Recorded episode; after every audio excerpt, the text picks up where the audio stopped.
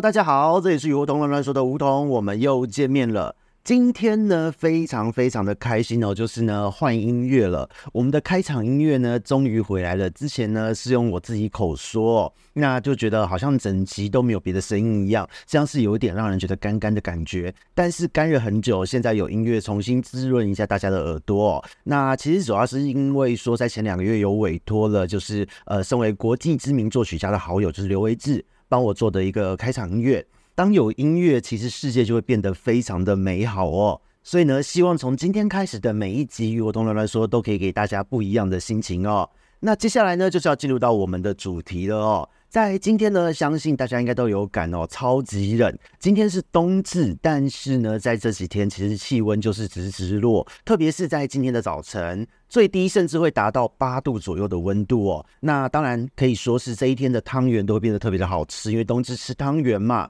吃一点热热的东西，甜甜的东西，全身都会暖起来。那至于回到说养鱼这个话题呢，其实在前天是有发送电子报提醒大家呢，就是呃寒流的一些注意事项。但是呢，我知道绝对不会大家都看哦，因为虽然我这边的开信率蛮高的，但是再怎么高，顶多就是六成到七成之间，所以只能说。一切都是缘分。那如果大家呢，真的是有订阅了小弟这边的电子报，请记得要收信和开信哦。因为其实我这边呢，都会尽可能的在呃事情发生之前发信提醒大家哦。所以呢，其实这个电子信是还蛮重要的一个通讯还有提醒的工具哦。那再来就是。今年呢，其实冬天这一波寒流的低温可以说是今年冬天第一波比较强的寒流哦。虽然我们前面除了电子报之外，之前也有提醒过大家要随时注意好防寒的一个准备，但是呢，现在真的就是寒流真的进来了。那对于水产养殖户、对于室外养殖的朋友来说，还有对于我们观赏鱼的朋友或是室内养殖的朋友来说，完全就是两样情哦。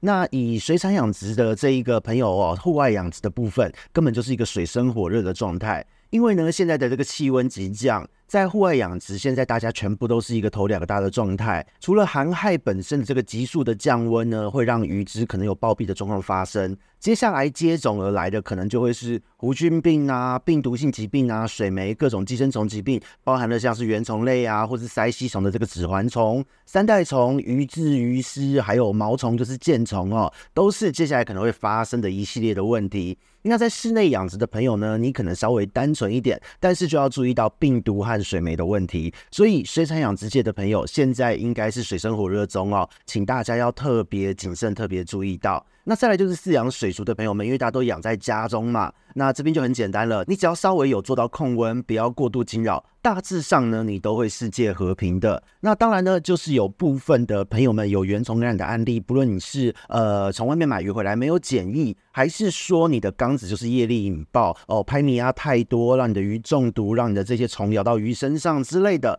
这样的案例到现在仍然都是有零星的一直在来呃预约哦。那但是呢，到目前为止也都算是一个预期内的状态，就是这个季节一定会有的一个状况。但是呢，千万不要高兴的太早哦，因为呢，在接下来寒流离开的时候，以往呢，我们没有特别针对这个时候的操作细节还有注意事项做说明。那今天就是来特别提醒一下要观察的细节和注意事项。所以这也是今天要给大家一个很重要的一个资讯哦。那当然呢，今天的内容含金量很高哦，所以请大家就是稍微听仔细一点哦。那在开始讲之前呢，我们先来讲原理，就是呢，对于水中生物来说，我们要知道。大气压力啊、水温啊、光周期，其实都会影响它们的生长发育和行为。那在一定范围程度内的一个自然界的高低温差的变化，其实对于不同的生物来说，因为都有它们自己偏好的一个温度。比方说，鱼喜欢二十到二十六度啊，细菌偏好更高一点的温度等等，都会造就就是每一个季节有不同的一个自然样貌，还有一个生态或是疾病的一个一个不同的趋势。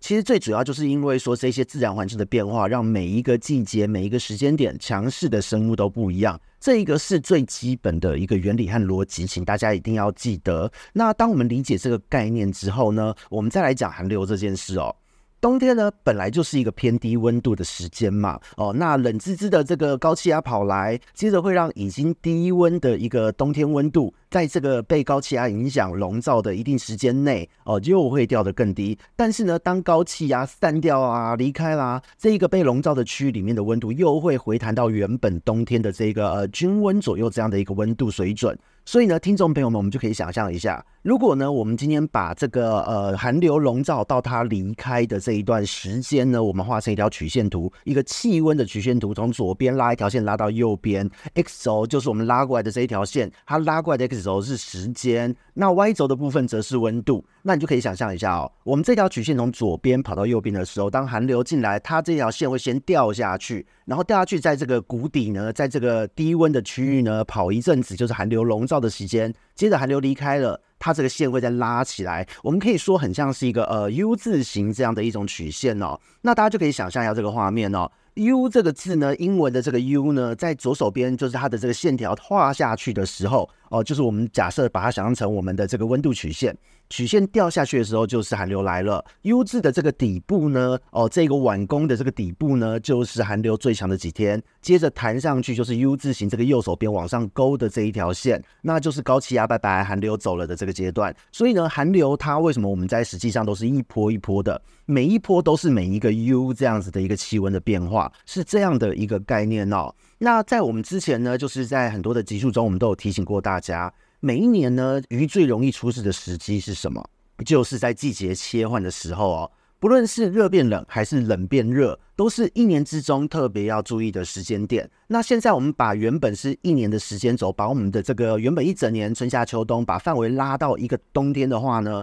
你就可以想象了哦。当这个寒流来的时候，U 字形左边掉下去的地方就是热变冷的时候，那 U 字形的这个曲线右边线条弹回来往上画的这个地方就是冷变热的时候了。那虽然呢，在冬天整体来讲都是低温，但是这种小规模的大气变化还有自然温度的一个震荡，其实对于微生物也是会有些微的影响哦。那虽然影响幅度呢，它是不会大到一整年的两大季节切换时机哦，就是冷变热、热变冷这个时机的这么显著，但是其实仍然都会有影响。那到底影响的幅度有多大呢？其实就是看照顾而定了哦。又到了养工考验的时候了。如果我们说以平常一整年的这个时间来看哦，我们把呃季节切换的这种大时间点，就是热变冷、冷变热这两个时机点，季节切换的时机点，我们把它当成是期中考或期末考好了。那但是呢，当我们现在在一整个冬天来看的话，我们只看冬天的话，每一波的寒流来，你就把它想象成是平常的呃抽考或是小考这样的程度，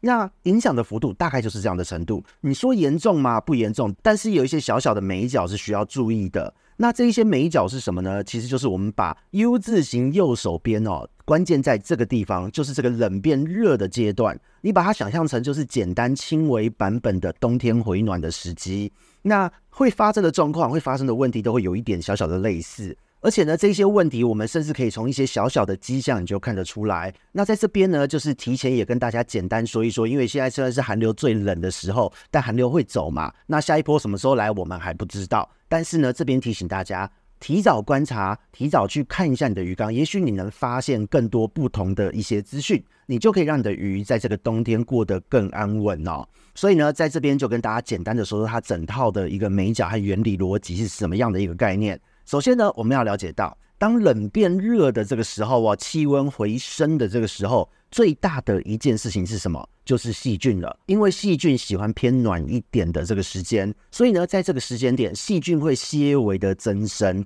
因为现在还是冬天嘛。就算是寒流走了，气温稍微回升，细菌还是在一个比较弱势的状态之下，所以我们才会说些微的增生哦。那从哪里可以观察到呢？就是如果你有在注意最近 NO 三变化哦，或是说你平常就是有在做一个滤材调整的一个朋友，你应该会发现说，哎，今年冬天的 NO 三是稍微偏高一点点的。那你可能原本都是在二十左右哦，去年的冬天也许你是二十三十，但是今年你会发现差不多都在差不多四十五十之类的数字会高一些。那这其实主要的原因也是来自于哦，今年的冷热变化，这个温差变化呢又快又极端，毕竟是生一年嘛，所以呢，水中的细菌就算在冬天比较弱势一点，它仍然会有一些生长的机会，最终呢就会导致它们会保持一定程度的数量。所以呢，水产养殖界的朋友，如果你在入冬之前呢，今年入冬之前，你没有特别注意鱼池的清洁的话，可能有一些病原菌就会趁这个时间开始酝酿。